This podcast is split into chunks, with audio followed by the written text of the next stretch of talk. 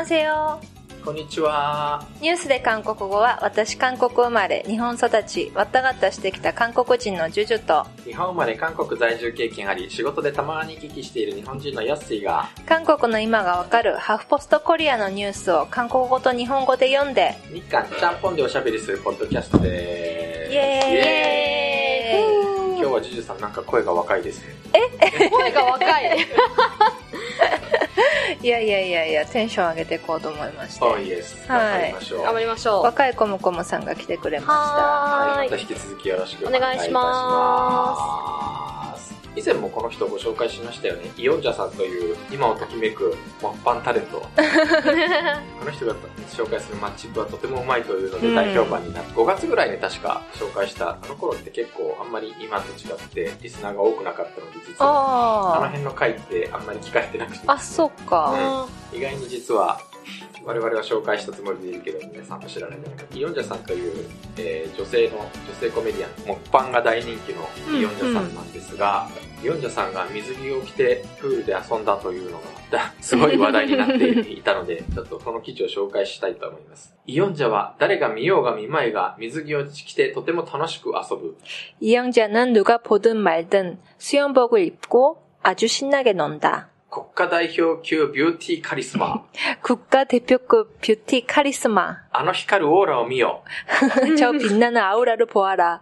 ビキニ体型という言葉があるほど特定の水着を着るためには非常にスリムでなければならないという固定観念または社会的圧力が存在しているのが現実だ。ビキニだけでなく水着自体を負担に思う女性も本当に多い。メディアなどを通じて常に接してきた細身の体型の所有者でない場合は、いや、そのような細身の体型の所有者であっても、常に自身の体型を自ら評価して点検することになる。そんなストレスを経験すると、いっそのことをズボンと T シャツを着て水遊びするのが正直なところ楽だという女性も多い。プールで遊ぶときは水着が最適であるのにだ。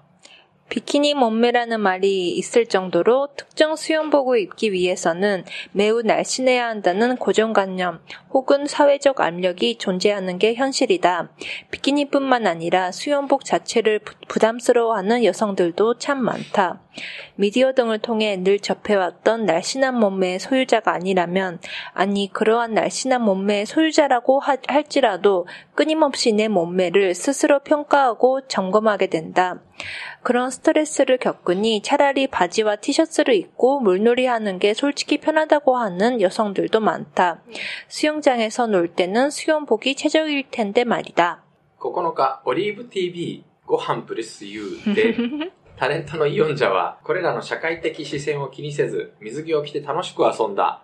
誰が見ていようが見ていまいが気にしない。プールは体型を評価されるところではなく、楽しく水遊びをする場所に過ぎないからだ。 9일 올리브TV 밥 블레스유에서 방송인 이영자는 이러한 사회적 시선에 개의치 않고 수영복을 입고 신나게 논다. 누가 보든 말든 개의치 않는다. 수영장은 몸매를 평가받는 곳이 아니라 신나게 물놀이를 하는 곳일 뿐이니까.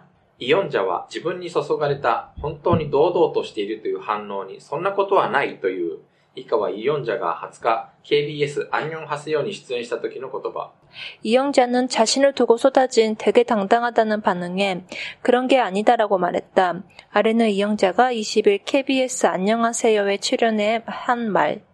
イオンジャもやはり綺麗でスリムな体型を要求する社会的偏見の前で萎縮するが自分のプライドのために絶えず意識的に努力しているという本当に素直で共感できる話だ 이영자 역시 예쁘고 날씬한 몸매를 요구하는 사회적 편견 앞에서 움츠러들지만 자신의 자존감을 위해 끊임없이 의식적으로 노력하고 있다고 말한다. 정말 솔직하고도 공감되는 이야기다. しばらく前に私の水着写真がポータルサイトのトレンドワードに上がっていたんですけど皆さん私に言うんですね本当に堂々としていると 얼마 전 제가 수영복 사진 때문에 포털 사이트 실검에 올라왔었는데 사람들은 저한테 얘기를 해요. 되게 당당하다고. でもそれは違うんですよ。私もそうです。私がどこかに行ってすごくいい体つきとは思わない。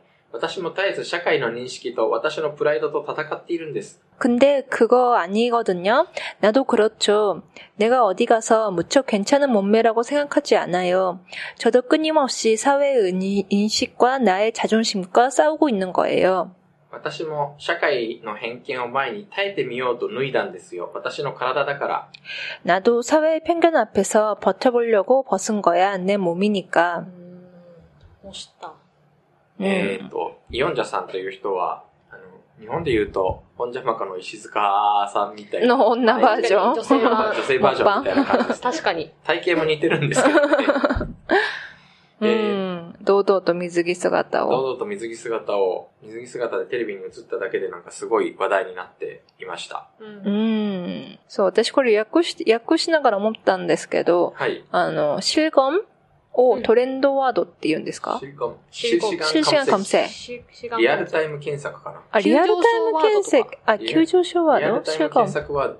リアルタイム検索ワードかな。うん。ん。え、そう、急上昇ワード、トレンド、トレンドワード。とか、急上昇ワードとか、急上昇、急上昇ワードかな、よく聞くの。ヤフーとかだと、ヤフーだとリアルタイムっていうリアルタイムとかうかな。結構、なんか、ポータルサイトごとに、名前は違うけど、今めちゃくちゃ検索されてる、的な感じですかね。そうそうそうそう。ううん韓国語ではシューゴンと言います。うん。私、パップレスユーにちょっと笑っちゃいました。この間、あれですよね、あのーそう、信号、信号の時に Popless You っていうのやったじゃないですかやっ。たやったやっあれはここから来てるのかな？たなんだろう、でも、どっちが先なんだろガップレスユースユってことですよね。そうそうそうそう、そうそう。ガップレスユーがいろんな派生をしてるんじゃないのかなとちょっと。っていうことなのかな、単純に。うん。コメディアンだから何をやっても笑いが取れるという。のはあるのかもしれないけれど、うん。やっぱり勇気づけられるものですかというか、そんなに気にしているものなんですかっていう。ああ、ビキニは着れないですよね。切れないですね。でも最近はね、ラッシュガードがあるから。とか、なんか逆に、こう、ビキニじゃなくて、お腹の部分も、なんか要は繋がってる、あの、いわゆる、なんだろう、スクール水着じゃないのか、形状をしためちゃくちゃおしゃれな水着が出てるぐらいで、ね、そう、んちょっとやっぱり負担感はあるかも。なんか、見られてるの感じますしね、ビキニ着てると。うん。嫌なんですよね。見られるために着てるわけじゃないから、っていうのもあるし、だからプークスって思われてるのも嫌だし、なんかあいつあれでみ、なんかビキニ着てるよって思われるのも嫌だなとか思っちゃって。そんな風に思うもんですか？え？難しい質問。私あんま最近プールとか海とか行かないからよくわかんないな。久しくなんか楽しく遊ぶプールに行っていないので、楽しく遊ぶプールに行ってたよ。ががっつり泳ぐプールには時そう々。ああ。泳ぐプールは別になんかがっ、つり運動しにね。そんなとこでビキニ着てる人着てない。みんな日共演水着だしうん。そう、ラッシュガードとか、そう、ラッシュガードいいですよラッね。シュガードいいね。そう焼けないし。あおー、おーチチボン。そう。そう。あ、ちなみに今のチチボンって日本語で言うと変だな。なんか、韓国で同じ言葉言った時に、あ言う言うチチボン。そう。はいはい。日本だとなんて言うんだろう。え？かぶったって感じかな。女子アナ、女性のアナウンサーでメガネかけた方が出てきて、はいはい。すごい珍しいってあー。か、その、あと、ありましたね、話題になあったことと、それこそメガネ先輩のメガネで、をかけて活躍する女性がエン、なんかエンパワーメントじゃないけど、うんすごい女の子に対して、メガネ女子もいいよね、みたいな感じの、と、ちょっと似てるかなって思いました、今回のも。体型とかじゃなくて、自分の好きなものを着るとか、文脈なのかなって思いました。そんなシルコムに入るぐらいだから。うーん。イオンジャだから何をやっても話題になったということではないのかなわからない。わかんないです。ちょっとそのあたりがどういうニュアンスなのかはうん、ちょっと気になりますね。どういう受け方をしたのか。だいぶ堂々と来てるから、うん。うん、なんか勇気づけられたんだと思ったんですけどね。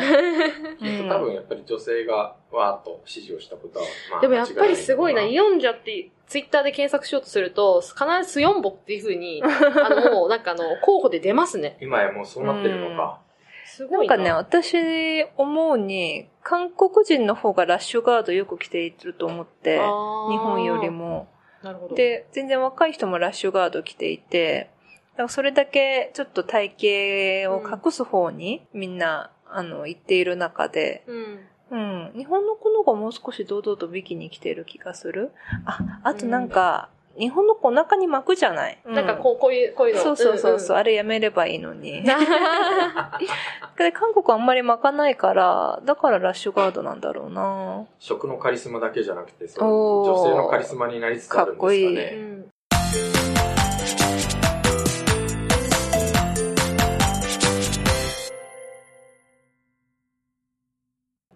はい。じゃあ2本はい。3本目は、これもエンタメかな。エンタメこれ。もエンタメに入るのか日本で昔、某作曲家がゴーストライター事件と言われて、ゴーストライあの作曲をやってたのは私だと名乗り出る人が現れ、それはどこまでが作曲の範囲なのかみたいなことをめぐって結構話題になりましたよね覚えていらっしゃいますでしょえ、うか？サムラゴーチさんの話じゃなくて？ほにゃほにゃ。ほにゃほにゃ。実は似たような話が韓国でもあって、へー。 2年ぐらい前に問題になりました。最で最近裁判で逆転無罪が言い渡されたというお話。うん大作詐欺、チョヨンナム、控訴審無罪、作品活動を続ける。 대작 사기, 조영남 항소심 무죄, 작품 활동 계속할 것. 画家兼歌手、チョヨンナムが大作詐欺について二審で無罪を言い渡された。 화가 겸 가수 조영남이 대작 사기 혐의에 대해서 2심에서 무죄를 선고받았다. 裁判所は17日午後、ソウル市率直、ソウル高裁西館421号で開かれたチョヨンナムの控訴審宣告期日で無罪を宣告した。 裁判所は一審が法理を誤解したと明らかにして有罪判決を覆した。 재판부는 17일 오후 서울시 서초구 서울고등법원 서관 421호에서 열린 조영남의 항소심 선고 기일에서 무죄를 선고했다. 재판부는 1심 재판부가 법리를 오해했다고 밝히면서 유죄 판결을 뒤집었다. この日の裁判で裁判所は、現代絵画においてアシスタントを使うことは法律の判断領域ではないと判断した。続いて裁判所は、チョヨンナムが助手たちが絵を描いたという事実を通知する告知義務がないとした。その結果、チョヨンナムは無罪が宣告された。 이날 재판에서 재판부는 현대화, 에, 현대회화에서 보조자를 쓰는 것은 법률의 판단 영역이 아니라고 선을 그었다.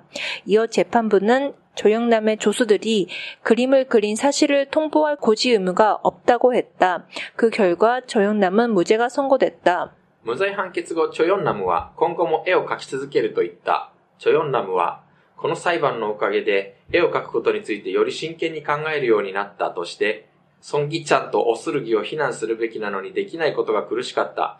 釣り好きな人が釣りをするように絵を描き続けるだろうと述べた。 무죄 선고 이후 조영남은 앞으로도 그림을 계속 그릴 것이라고 했다. 조영남은 이 재판 덕분에 그림을 그리는 것에 대해서 더욱 진지하게 생각하게 됐다며 송기창과 오슬기를 비난해야 하는데 할 수 없는 것이 힘들었다. 낚시 좋아하는 사람이 낚시하듯이 그림을 계속 그릴 것이다 라고 밝혔다. 2016年5月、無名の画家孫氏が2009年からチョヨンナムの代わりに数年間絵を描いたと暴露した。 花札の絵を中心に90%ほどを描いてあげれば、チョヨンナムが残りを上塗りし署名した後作品を発表したと主張した。 2016년 5월 무, 어, 무명화가 송 씨는 2009년부터 조영남을 대- 대신해 수년간 그림을 그렸다고 폭로했다. 화토 그림을 중심으로 90%가량을 그려주면 조영남이 나머지를 덧칠하고 서명한 뒤 작품을 발표했다고 주장했다. 検察は、チョヨンナムが 大作作家2人から渡された21点を17人に販売して1億6000万ウォン余りを受け取った疑いで在宅起訴した大作詐欺の容疑だった。これに対してチョヨンナム側は、画家たちのほとんどが助手兼補助を置いているとして詐欺ではないと反論した。 검찰은 조영남이 대작화가 2명으로부터 건네받은 21점을 17명에게 판매해 1억 6천만, 6천여만 원을 챙긴 혐의로 불구속 기소했다. 대작 사기 혐의였다. 이에 조영남 측은 화가들 대부분이 조수 겸 보조를 둔다며 사기는 아니라고 맞섰다. 昨年 10, 10月18日、チョヨンナムの詐欺の疑いについて一審の判決公判が開かれた。裁判所は、チョヨンナムに懲役10ヶ月、執行猶予2年を言い渡した。有罪判決の後、チョヨンナムと検察の双方が裁判所に控訴状を提出した。 지난해 10월 18일 조영남의 사기 혐의에 대해 첫 선고 재판이 열렸다. 법원은 제법, 아, 조영남에게 징역 10개월, 집행유예 2년을 선고했다. 유죄 선고 이후 조영남과 검찰 양측 모두 법원에 항소장을 제출했다. 先月、これはちなみに7月のことであります。13日午後、2回目の控訴審の公判が開かれ、チョヨンナム側は、 被告人は助手を使うことをメディアと放送を通じて継続的に発表した、検察が主張するように助手がいることを隠したことがなかったと反論した。 지난달 13일 오후 두 번째 항소심 공판이 진행됐고 조용남 측은 피고인은 조수를 쓴다는 사실을 언론과 방송을 통해 지속적으로 알렸다. 검찰이 주장하는 것처럼 조수가 있다는 걸 숨긴 적이 없었다고 항변했다. 特に弁護人側は、 2008年以前にもチョヨンナムは花札を利用した絵を描いてきた。また、世界的にも有名な画家の多くは助手を使用するとして、助手を使用したことを知らせなかった場合、大部分の画家たちの仕事は違法だ。アンディ・ウォーホールも生きていたら詐欺罪が成立すると例を挙げた。 특히 변호인 측은 2008년 이전에도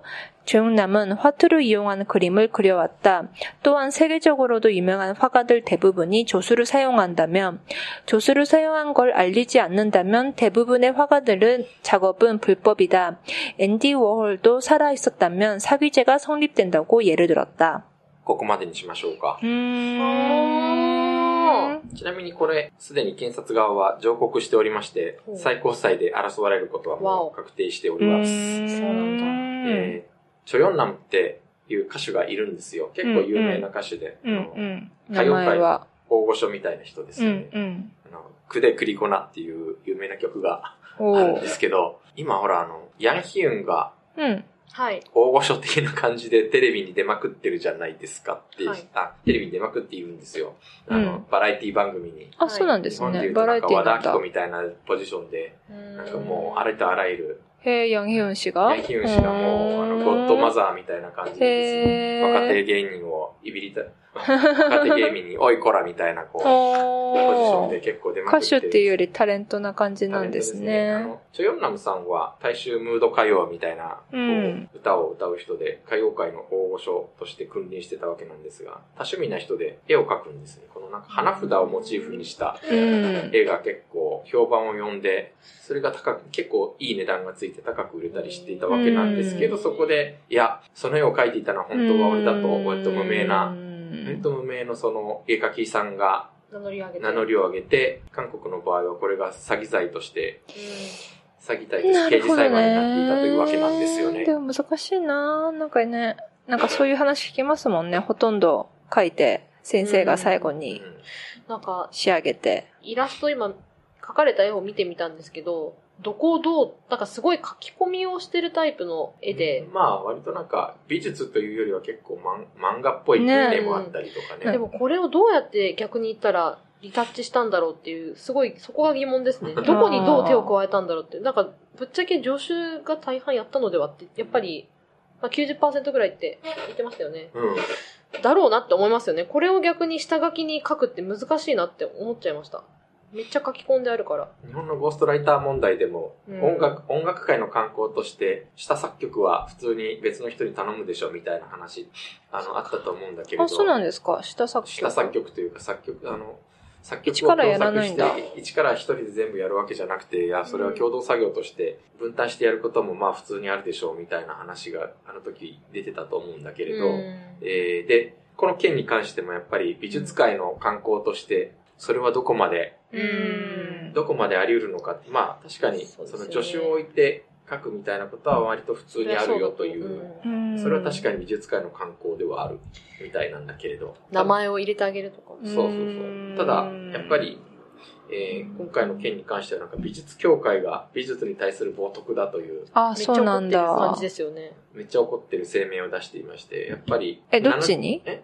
えチョヨンナムチョヨンナムに対してものすごく怒っている。うん。やっぱり、チョヨンナムという人は有名人なので、うん。有名人なんだけど別に絵描きとして有名では、うん。そうですねややっぱり歌手として有名だったから、そっか。その有名なところを、まあある意味芸術作品を発表するってところに、自分の要は歌手としてのネームバリューを使ってるそうそうそう。って取られてるってこととですよね。いう、やっぱそういう、で、実際そのし下働きというのか、うん死体を描いたのはほとんど無名の。人たちっていうところで、ある種、作詞的な関係も成り立とうん成り立っているとは言えないわ、言えなくもないわけでそうですねっていう。よね。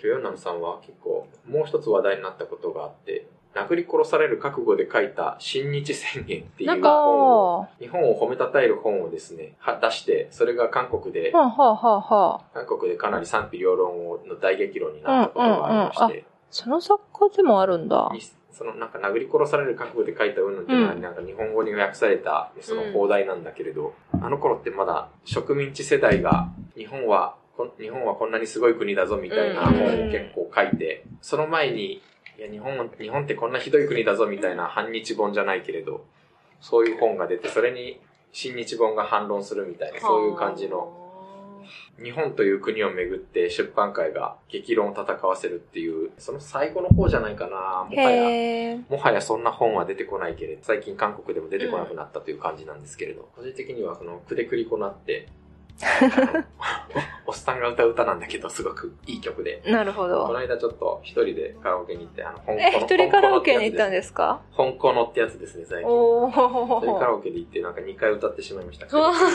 えー。よく行くんですか？一人カラオケ。たまーに、うーん。たまに韓国の歌が歌いたくなると、相手がいないので。いや、あの、このメンバーで、このメンバーでもたまに行くんですけれど、あの時代が合わなくて時代が合わない。確ねかに、すごい、3世代感が ありますよね。だって、同じ韓国語の歌なのに、お互いがお互いの曲を知らないってなるっていう。助手さんの気持ちにちょっとなっちゃって、なんか、ちょっと気の毒だなって思っちゃったりしたした。うんなんか、画家として名声を得られたのは、まあ、おそらく確実にじゃないけれど、うんやっぱり歌手としての名前が、ネーム力があったっていう部分がかなり大きかったと思うので。そうですね。本人が書いてるからこそ、価値があるみたいななるまあ確かにね。ところもあると思いますよね。芸能人が書いてる作品みたいな。この花札のこの絵柄だと細かすぎて、そう。どこをどこを本当にどう最後に仕上げたんだっていう感じがしちゃう。大事なところ。大事なところだけ、あえて色塗ってこなくてそ、うそうそう。あれなんか、最後そこだけ入れるみたいな。そうそうそうそう。いう感じに、確かに、そっか。で、まあ確かにね、だってその人の描いた絵だから、あの、高いお金がつけられてうん、うん、うん買うわけだからね。結構いい値段がつくもんなんですよ。結構いい値段でしたよねね。びっくりしたそんなにいい絵だと思わなかったんだけど、正直。私もあんま好きなね絵じゃないから。描けそうだよ。そう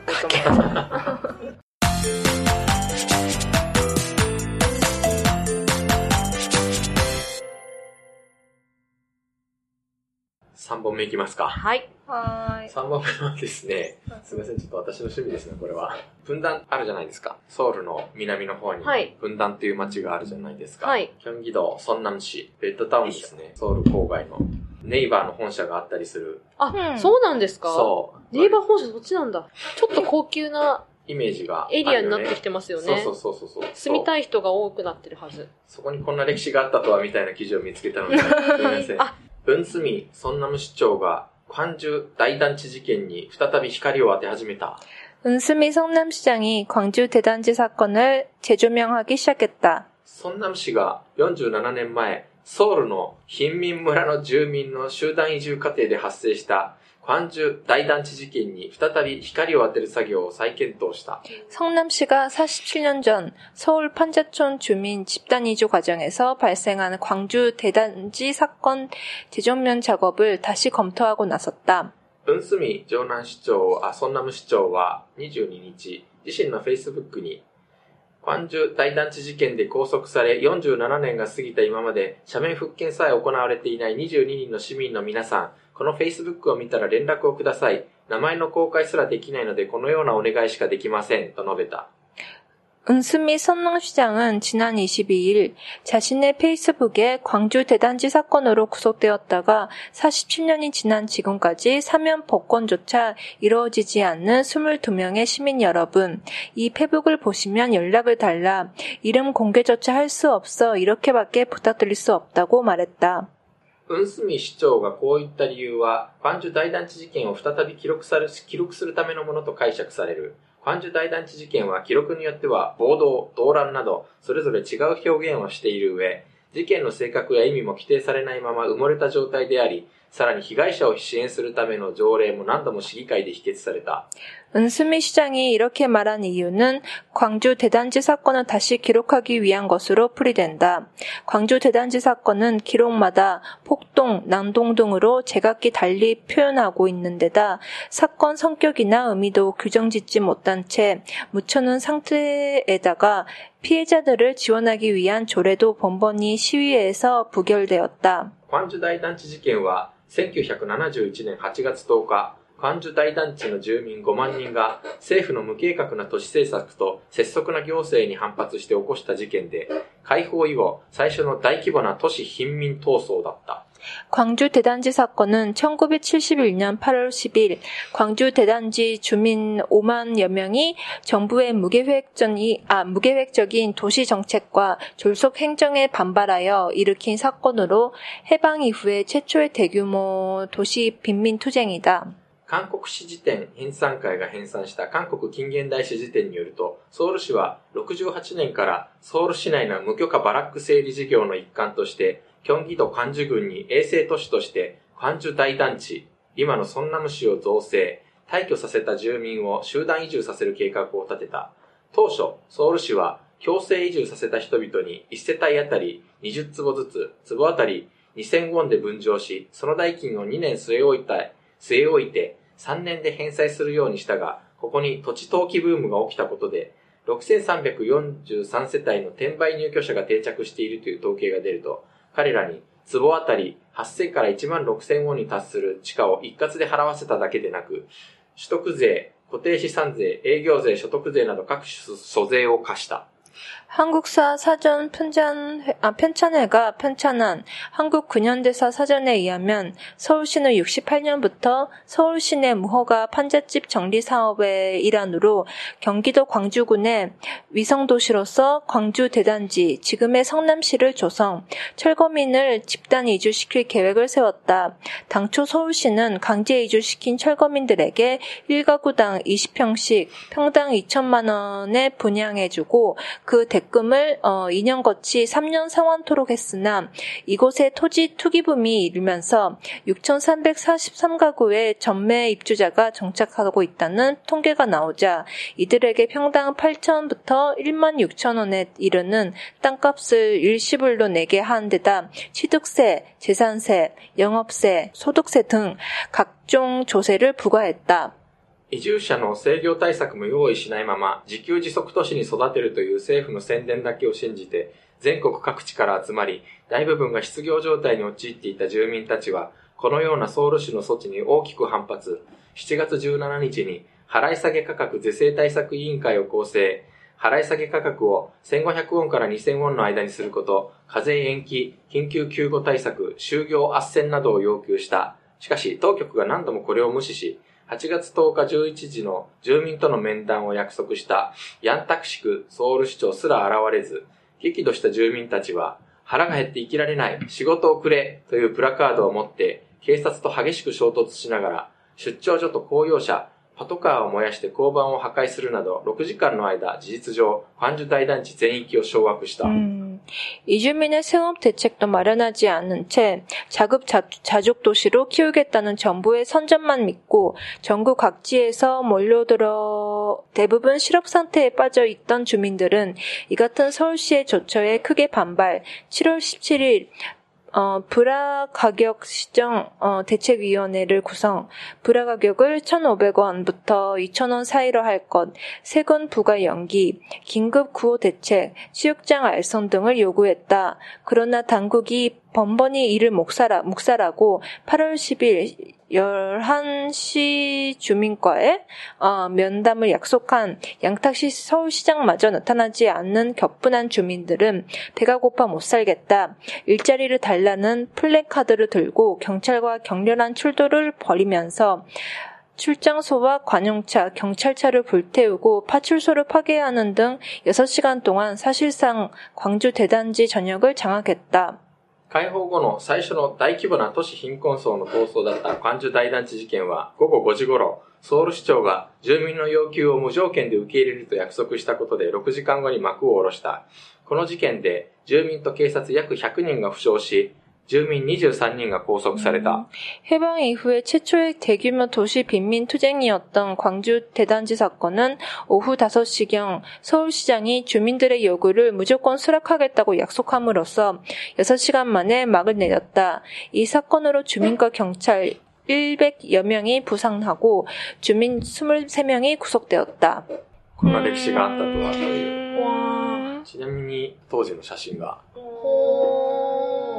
漢樹低団地ってこういうとこだったらしいんですよ。なんか難民キャンプみたいです難民キャンプみたい。難民キャンプじゃないですか？これ。テントでしょ？あの、チョンゲチョンのあたりとか、そういうところに住んでいた人たち、要はバラックに住んでいた、まあ本当に貧しい人たちが、うん。当時はあの軍事政権なので、キョンギ道漢樹軍に集団で移住しろと。土地は格安で売ってやるから集団で移住しろと言って移住していったら、渡されたのは土地とテントだけでこういう状態になったらしいんですね。ところが、70年代なので、土地投機ブームで、で、この移住権を結構不法に売って儲けるやつとかやっぱり出てきて、て、で、入ってきたらやっぱり実はその移住対象者、厳密に言うと移住対象者でない人がかなりいたとか、そういうで、で、その移住権自体もやっぱり値上がりすると。でそういう事態を重く見たソウル市は、約束していた土地の値段をいきなり4倍に引き上げるとかですね。しかも、2年間据え置くといったのを今すぐ払いとかいろいろ、えー言い出すわけなんですね。厳しい。ええで、まあ、実際こんな荒れ野原で仕事をしようにも何ができるわけでもなく、今み、今は地下鉄が通ってるけれども、もちろんそんなものもなく、途方に暮れていた人々は暴動を起こしたわけです。ソウル市がもう住民の約束、住民の要求を全て受け入れると言って収束したわけなんですけど、もう一つ暴動の収集対策、収集策として約束されたのが、キョンギ道漢樹軍のソンナム出張所がソンナム市に昇格するという、市への昇格という、プンダン新都市というのが1991年にできていく。そう、だからね、プンダンはね、セレブな感じがするけど、そんなんって聞いて、セレブな感じはしないと思うんだよね。まあ、モラン師団とかあるしね。でもね、こういう歴史があったとはみたいな、ちょっと、えちゃんと読んでないんですけど、小人が、小人が打ち上げた小さなボールっていう小説もちょうど70年代のこういう再開発うんとそこに巻き込まれた家族の話を確か書いてる。へ私言語で読もうとして挫折したんで、ちょっと日本語で今度読まなきゃなと思ったんですけど。本語出てるの？出てます。あーって思いました。なんか、なかなか住居問題が深刻だったんだなっていうのを、その時ちょっと思ったんですけど、うん。今の写真があまりにもインパクトが大きくて、どこの、どこのバラック建てよりひどいじゃん、みたいな。バラック建てはまだ屋根があるそぞう。。まだ屋根があるぞ、みたいな。あんな風で飛ばされそうなテントだし、テントだよね。テントって言ってもなんかこ難民う、キャンプだよ。そう、難難民キャンプのテントみたいで。そう、自給自足都市と言わそうない言葉を聞いてしたら渡されたのは土地とテントだけだった自給自足の意味が違うじゃんっていう感じですよね、本当文字通りだけどっていう。ひどい、まあでもなんかこういう背景があるから、イジメンみたいな市長が誕生するのかなとちょっと思った。あそうなんですか？わからない。関係があるのかどうかわからない。えまあ、イジェミョンさんも今、キョンギ道知事になりましたけどね。でも、あれですね、この時にもし住んでいて、それからずっと今も住んでいる方がいらっしゃったら、だいぶ儲かってるだろうな、土地、土地が。土地としては。まあ、今あの、ソウルのアパートってそういうもんじゃね？まあまあ、そう。ね。やっぱりソウルのアパートっていうのは、親の代から住んでるからそ買えるっていう部う。分がある。そうね。でも、それ以上に安く手に入れて、まあそうだよね。なるほどね。そんなような話でした。